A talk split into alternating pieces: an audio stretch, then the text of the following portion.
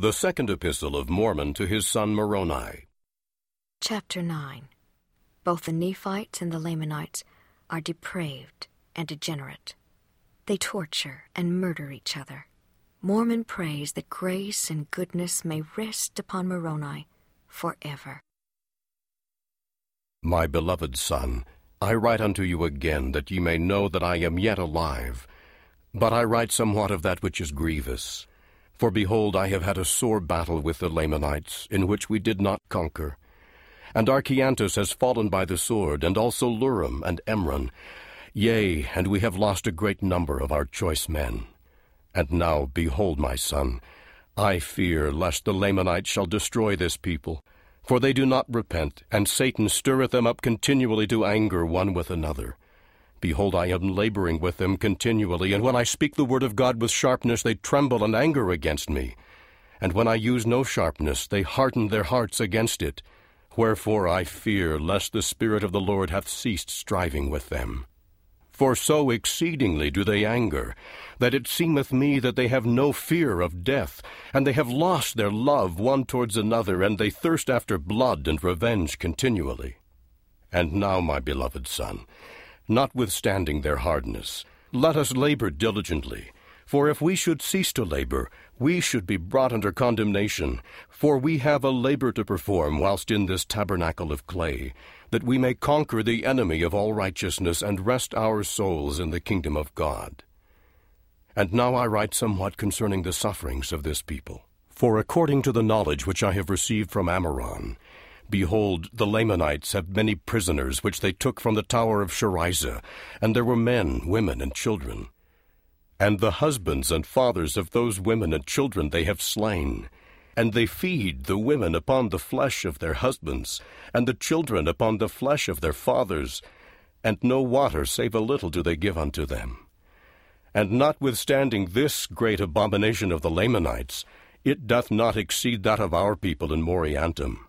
For behold, many of the daughters of the Lamanites have they taken prisoners, and after depriving them of that which was most dear and precious above all things, which is chastity and virtue, and after they had done this thing, they did murder them in a most cruel manner, torturing their bodies even unto death.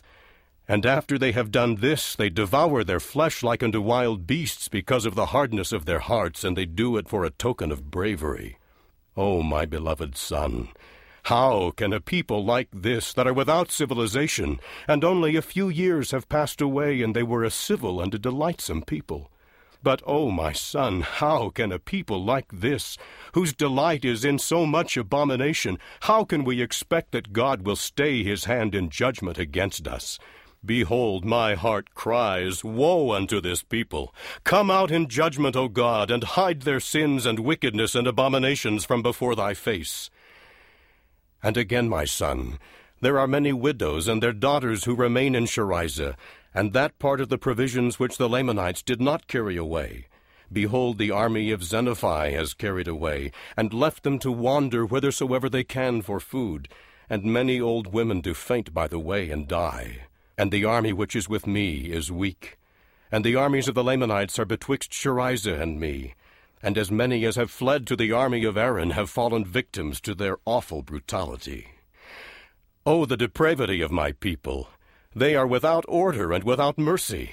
Behold, I am but a man, and I have but the strength of a man, and I cannot any longer enforce my commands. And they have become strong in their perversion. And they are alike brutal, sparing none, neither old nor young, and they delight in everything save that which is good. And the suffering of our women and our children upon all the face of this land doth exceed everything, yea, tongue cannot tell, neither can it be written.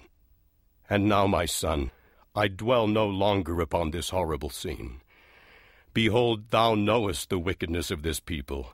Thou knowest that they are without principle and past feeling, and their wickedness doth exceed that of the Lamanites. Behold, my son, I cannot recommend them unto God, lest he should smite me. But behold, my son, I recommend thee unto God, and I trust in Christ that thou wilt be saved. And I pray unto God that he will spare thy life to witness the return of his people unto him, or their utter destruction. For I know that they must perish except they repent and return unto him. And if they perish, it will be like unto the Jaredites, because of the wilfulness of their hearts seeking for blood and revenge. And if it so be that they perish, we know that many of our brethren have deserted over unto the Lamanites, and many more will also desert over unto them. Wherefore, write somewhat a few things, if thou art spared, and I shall perish and not see thee. But I trust that I may see thee soon, for I have sacred records that I would deliver up unto thee. My son, be faithful in Christ, and may not the things which I have written grieve thee to weigh thee down unto death. But may Christ lift thee up, and may his sufferings and death, and the showing his body unto our fathers, and his mercy and long suffering, and the hope of his glory and of eternal life rest in your mind forever. And may the grace of God the Father, whose throne is high in the heavens, and our Lord Jesus Christ, who sitteth on the right hand of his power, until all things shall become subject unto him, be and abide with you forever. Amen.